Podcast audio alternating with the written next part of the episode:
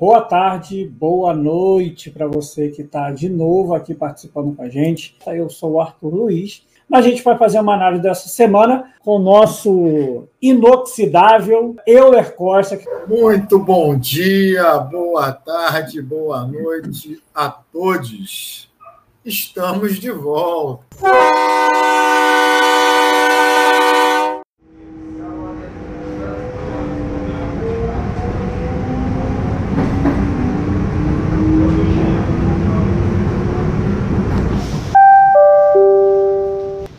Central do Brasil.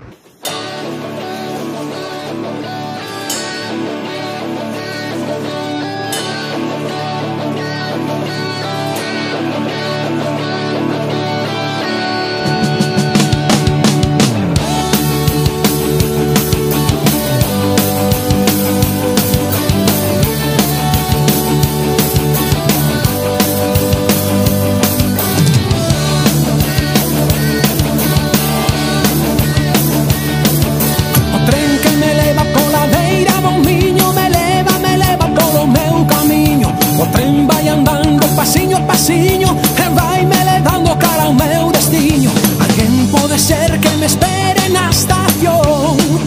Na terra da felicidade Todo que se amor e paz. O atoparei, eu o terei Coa miña moza no meu lar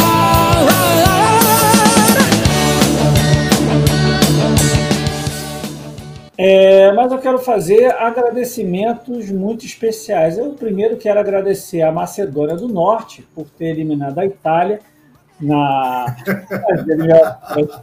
da, da Copa do Mundo, porque sempre ver uma seleção grande perdendo é um prazer muito gostoso. Ainda mais para a Macedônia, né? É Exatamente, ainda mais para a Macedônia.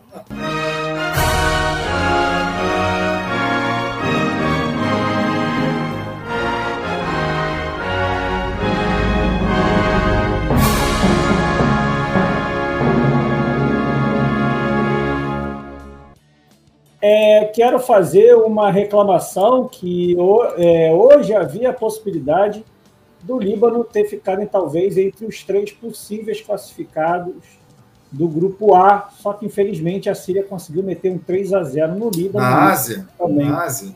Na Ásia. É, o Líbano também não ajuda, né? É, perdeu para a Síria de 3 a 0.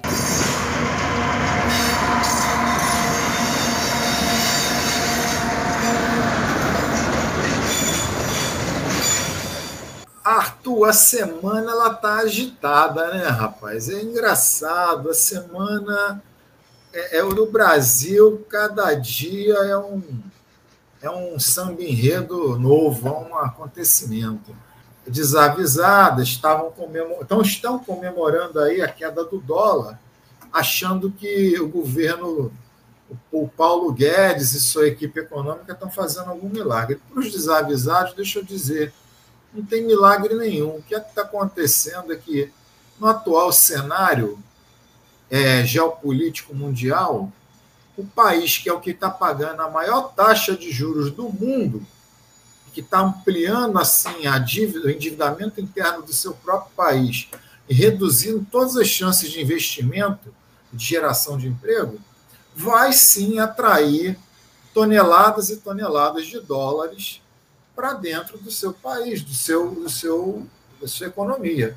Consequentemente, como o dólar é uma mercadoria, né, é um produto, quando você tem muito desse produto, a oferta é muito grande, a tendência é que o preço desse produto caia.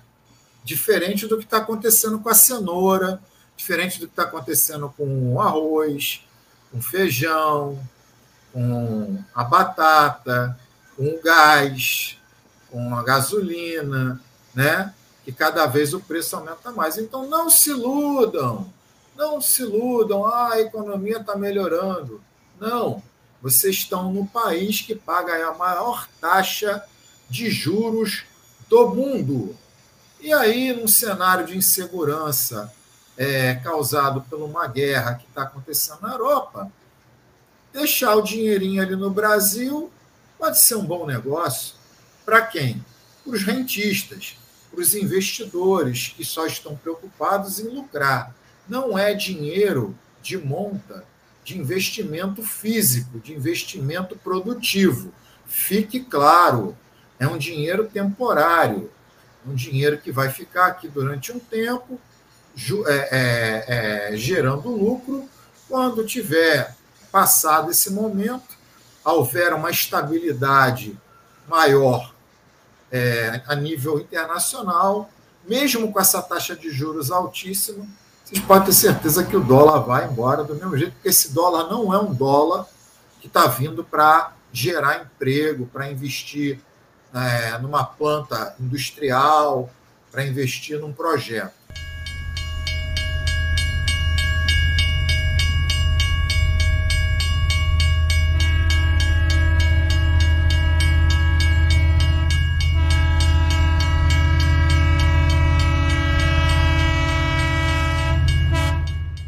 Quando tremeu a partida, eu deixei minha querida soluçando na estação. A bagagem mais pesada foi a saudade marvada que eu levava no vagão. Eu dizia quando via minha terra que ficou lá para trás.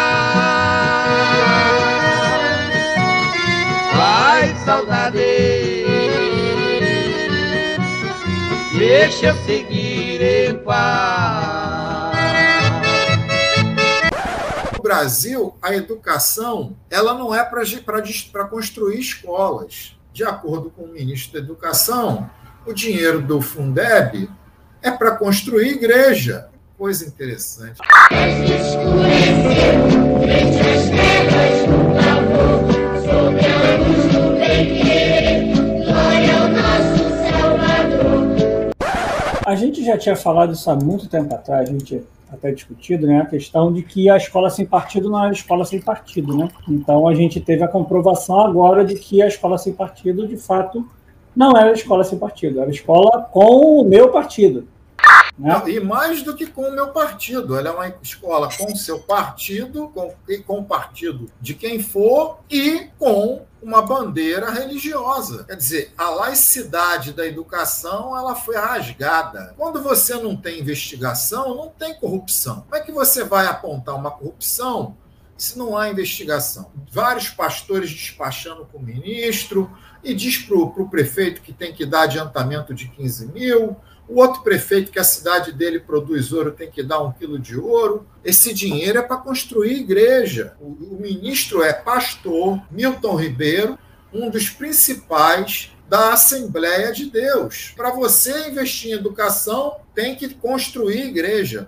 Não era muito de se esperar. O problema é que a situação atual tá assim, Bolsonaro pode conseguir fazer é, esse discurso para sua base, só que a estrutura inteira dos partidos já está um pouco incomodada com essa situação é, é aquela questão, né? Não é de se esperar de um governo que não tinha proposto nada para educação. Sai um ruim, entra o outro pior. O problema agora é a questão do, do nível é, de continuidade que essa notícia, para mim, se mantém na, na, na mídia. Que isso cria, acho que, um desgaste, não para o governo Bolsonaro, candidato Bolsonaro. Esse desgaste não gera tanto desgaste para o candidato Bolsonaro mas gera um desgaste razoável para sua base de governo, até porque que há é governo centrão, porque o centrão manda literalmente todos os aspectos é, administrativos e, vamos por dizer, econômicos né, do, é do governo.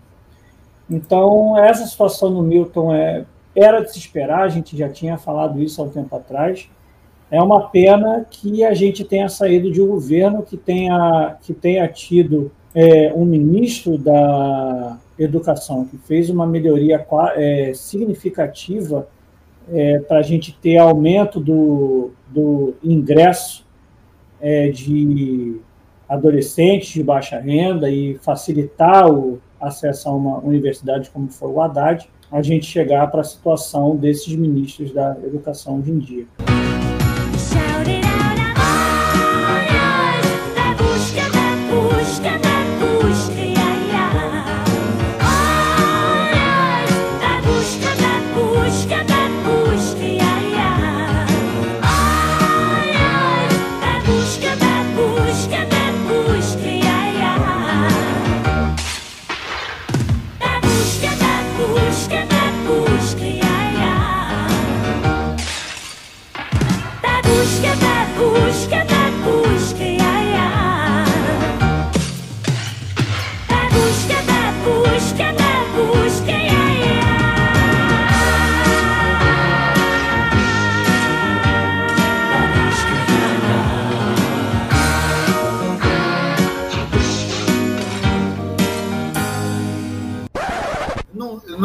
Possível que não haja, pelo menos dos evangélicos, é, pelo menos um, um, um bom senso, algum movimento para rechaçar esse tipo de coisa, para ir até a televisão e falar: nós somos contra isso, esse cara não pode continuar nos representando. Ah, hoje, o, o governador do estado do Rio de Janeiro fez um decreto no mesmo sentido, colocando dentro das FAETECs, né, as escolas técnicas do Estado, o regime cívico-militar. Quer dizer, nós vamos caminhando para o mesmo, no mesmo sentido de tentar transformar a educação é, pública, que se quer laica, em uma educação é, totalmente amarrada, engessada, amordaçada, enrijecida, que não é que não é uma educação que não vai jamais emancipar ninguém, libertar ninguém, como dizia Paulo Freire, para que ele se torne sujeito da sua própria mudança.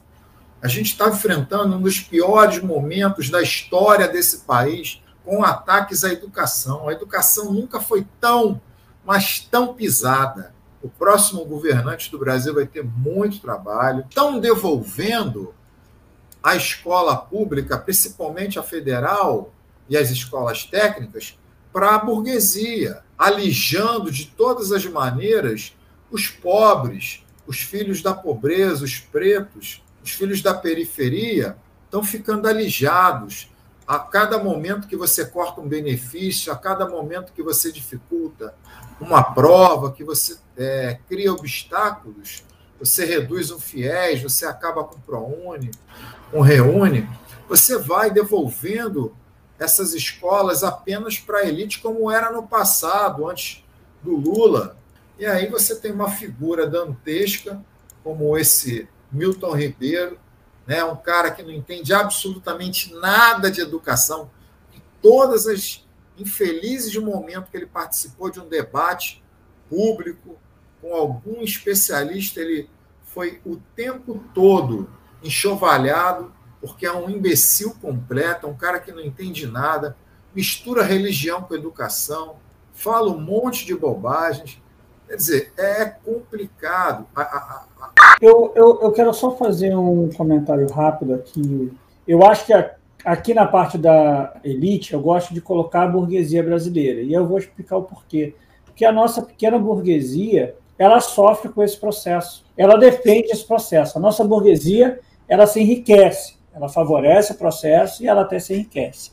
A, a, pequena burguesia não. A pequena burguesia sofre, ó, óbvio que não sofre igual os trabalhadores, não é isso que eu estou querendo falar. Estou falando que ela não, ela não consegue usufruir de fato desse processo, mas mesmo assim ela acaba é, defendendo esse, esse, esse processo. Então, é, eu vou colocar aqui mais um favorecimento da nossa burguesia. Mas se você olhar as últimas pesquisas eleitorais, se você olha lá o extrato dos que votam no Bolsonaro, o núcleo duro que ele mantém, rígido, forte, né? lá na casa dos 26%, quando você olha o perfil dos, dos eleitores do Bolsonaro, você está falando justamente dessa pequena burguesia aí, meu querido, que você acabou de falar. É o pessoal classe média média, entre homens brancos, 25, 55 anos, até o superior completo. Esse pessoal é que mais sofre na hora de comprar o gás, de pagar a luz, de comprar comida, de Sim. botar combustível no carro. Mas Perfeito. parece que é um masoquismo, me dá uma, me dá uma é. aflição. Você desculpa essa minha aflição. É que a nossa pequena burguesia ela é historicamente associada a duas características. Pô, vai ser horrível eu falar esse termo aqui, mas enfim, eu vou falar, mas para quem, quem tem um pouco mais noção é, de marxismo, quem já escutou o termo Lupen proletariado, existe a Lupen burguesia. A nossa pequena burguesia ela é Lupen. Ela é Lupen e ela também é solipsista. É muito mais, por incrível que pareça, que a nossa burguesia. É muito bizarro essa, essa, essa questão, pelo menos da forma que eu vejo.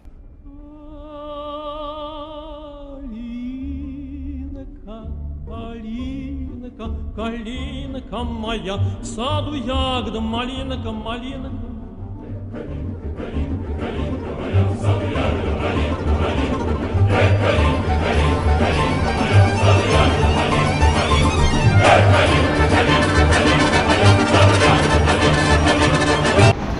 Deodoro. É, eu hoje, como sempre, no final do mês, eu normalmente faço as compras, e fica normalmente melhor. Rapaz, pagar quase 10 reais em uma lata de óleo já é plástico, mas a gente continua usando o termo lata de óleo. Pagar quase 10 reais numa lata de óleo é uma situação muito complicada. Pagar 20 reais em cenoura. Então, assim, a gente está passando por um processo que remonta é aquilo que a gente conversou há muito tempo atrás, que foi a questão que a gente falou, o como cresceu a desigualdade. Nós chegamos em índices de Gini da época do Sarney, não era nem Isso da aí. época do na época do Sarney. Aos maiores níveis de insegurança alimentar, voltamos à fome e à miséria, estamos no mapa da fome da ONU de novo. Quer dizer, é, é só retrocesso. Eu lembro, a minha memória é boa, 2012, 2013, 2013 um litro de óleo era 1,97. A gasolina era 2,54 o litro. O botijão de gás era 45 reais. Nós não vivemos mais em hiperinflação, então não é aceitável os níveis de aumento que estamos vivendo hoje. Numa economia que está estagnada com inflação. Ela não cresce e a inflação cresce. Você não tem aumento salarial, achatamento da sua renda. Lógico, para quem concentra a riqueza, é é óbvio que serve. Quanto menos o trabalhador ganhar, mais rico ficam os, a minoria. É assim que funciona. A brincadeira do capitalismo é assim. Se alguém ganhar menos, é porque tem alguém ganhando mais. Isso aí é certo, líquido e certo. Mas assim, uma coisa que eu acho muito bizarra é que, vamos dizer, hoje eu pago 20 reais, 20 pouco, 21 reais, 20 reais em 5 quilos de arroz eu, antes da pandemia, pagava 10. Então, assim, a gente tem aí, vamos dizer, cinco anos. Não há mais política tem... de regulação de preços através Exatamente. da compra, através né, da, do, do, do, da compra das safras, para que na entre safra você regule o mercado. Isso acabou. O Brasil sempre teve isso, era uma política maravilhosa, criada por Getúlio, na época de Getúlio, funcionava maravilhosamente bem.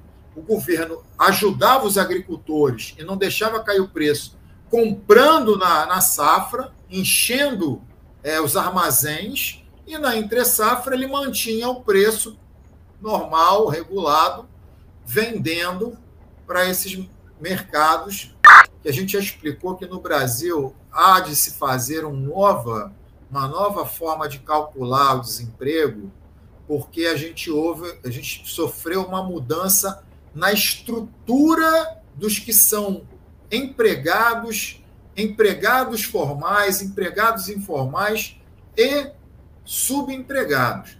Você tem hoje a figura do MEI, que é esse cara aí que você está falando, que é o cara do Uber, que é o cara da entrega por moto, mas você tem a ah, figura ah, do MEI, que são microempreendedores individuais, que isso gerou, camufla de uma maneira muito grande um número de subempregados, né, ou empregados informais, que a gente não consegue enxergar lá no, no IBGE. E esses caras são é, pessoas que estão trabalhando para uma empresa, um empregado, mas que teoricamente não tem vínculo empregatício, oficialmente não tem vínculo empregatício. Coisa que futuramente vai ter que ser revista. É, então, eu vou falar, Euler, eu sei que não eu não sei hoje em dia, tá? Mas eu lembro que um amigo meu, ele falava, pô, cara, volta e meia eu, eu, ele, ele entrou no Uber, não para trabalhar como Uber de fato, mas ele falava assim, cara, algumas vezes eu fico três horas sem trabalhar de uma escola para outra. Então eu vou entrar no Uber. Ele não tem MEI. O que, o que eu vejo de preocupação maior no MEI é que de uns tempos para cá, o MEI se tornou uma forma de você pejotizar as pessoas. Mas, Arthur, ou de você. Tem, Arthur, você ter 8 milhões de, de pessoas como PJ, isso não é razoável. Você está você tá mascarando a realidade de fato. é, havia uma crítica pesada ao Lula, e eu não sei se o Euler vai lembrar disso, mas a minha memória também é boa, e eu lembro dessas coisas lá dos cafundós. Hum.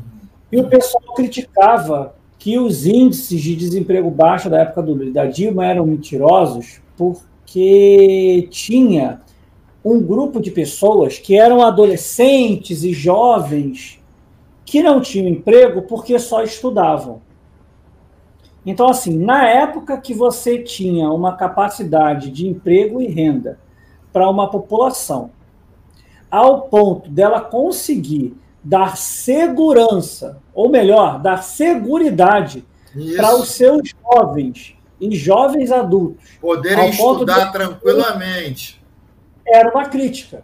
Era uma crítica absurda. Eu lembro Hoje disso. em dia, você mascarar o desemprego inventando que certas pessoas que de fato não têm emprego têm emprego é algo que não é estranho para a mídia para a mídia comum. E, e, o interessante é o seguinte, eu lembro disso. A gente tinha uma, uma, uma quantidade de jovens que não queria trabalhar porque preferia estudar, muito grande. Aí dizer que era uma capacidade produtiva que estava se perdendo. Porém, hoje você tem o um oposto. Você tem, até com o advento da pandemia também, que foi, foi, colaborou, infelizmente, de forma profunda nisso, você tem uma quantidade absurda de jovens fora das escolas que estão tentando trabalhar de forma informal, né, sem formalidade, sem carteira, que não aparecem como empregados e não aparecem como estudantes. Então, eu nem tenho o cara mais na escola e nem sei onde o cara está no mercado.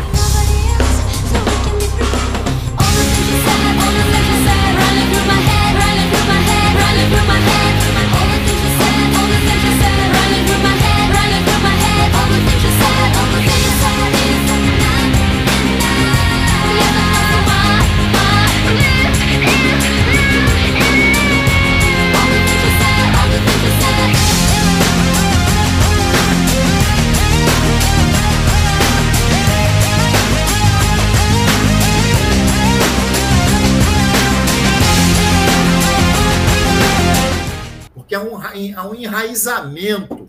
O cara está fincado ali, enraizado, de uma maneira que ele não tem condições nenhuma de sair daquela situação ali. Ele vai ficar ali como uma árvore.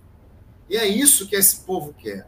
Um idiota igual esse, esse, esse governador do Rio de Janeiro, Cláudio Castro, que quer colocar um sistema cívico-militar. Queria saber dele qual a intenção e qual a explicação pedagógica para instalar um sistema desse dentro de uma escola que não é maravilhosa, mas é uma escola técnica que, bem ou mal, ainda consegue formar garotos que conseguem ter um emprego. Assim como o pastor Milton Ribeiro sabe muito bem o que está fazendo quando diz que vai dar verba em troca de igreja, o seu Cláudio Castro sabe por que também ele quer transformar as escolas técnicas em quartéis. E sabe o que, que incomoda, Otto? A você perceber que a velha, aquela velha cultura da inflação, ela está de volta.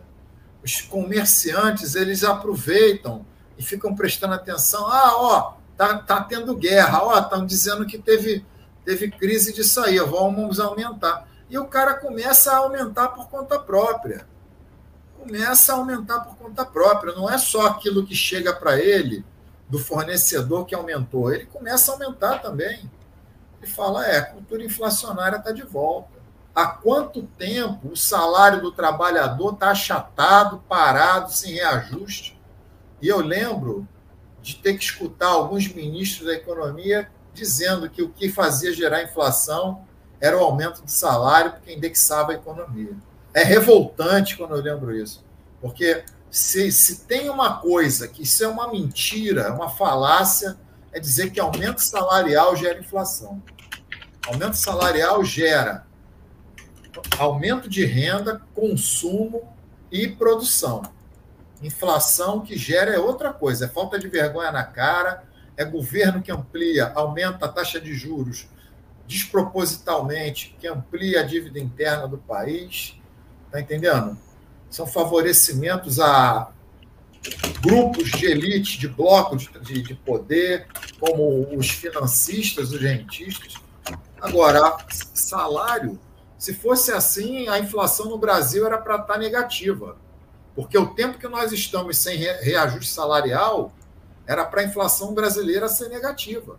Fica parecendo que inflação é algo é, necessariamente é, capaz de não, de não existir dentro do sistema produtivo atual, ou pior, algo que é necessariamente ruim. Eu falo porque se usa inflação da forma que quer. Porque, por exemplo, inflação não é um problema. Eu já falei milhares de vezes. Inflação não é necessariamente problema. Se você tem inflação e você tem produtividade suficiente e, e crescimento de renda suficiente que compense essa inflação, não há problema. Não, é um problema. Não há nenhum problema. Não há nenhum problema. A inflação não é um problema. Dentro, dentro desse sistema atual produtivo econômico, é obrigatório que se tenha é, uma. está crescendo.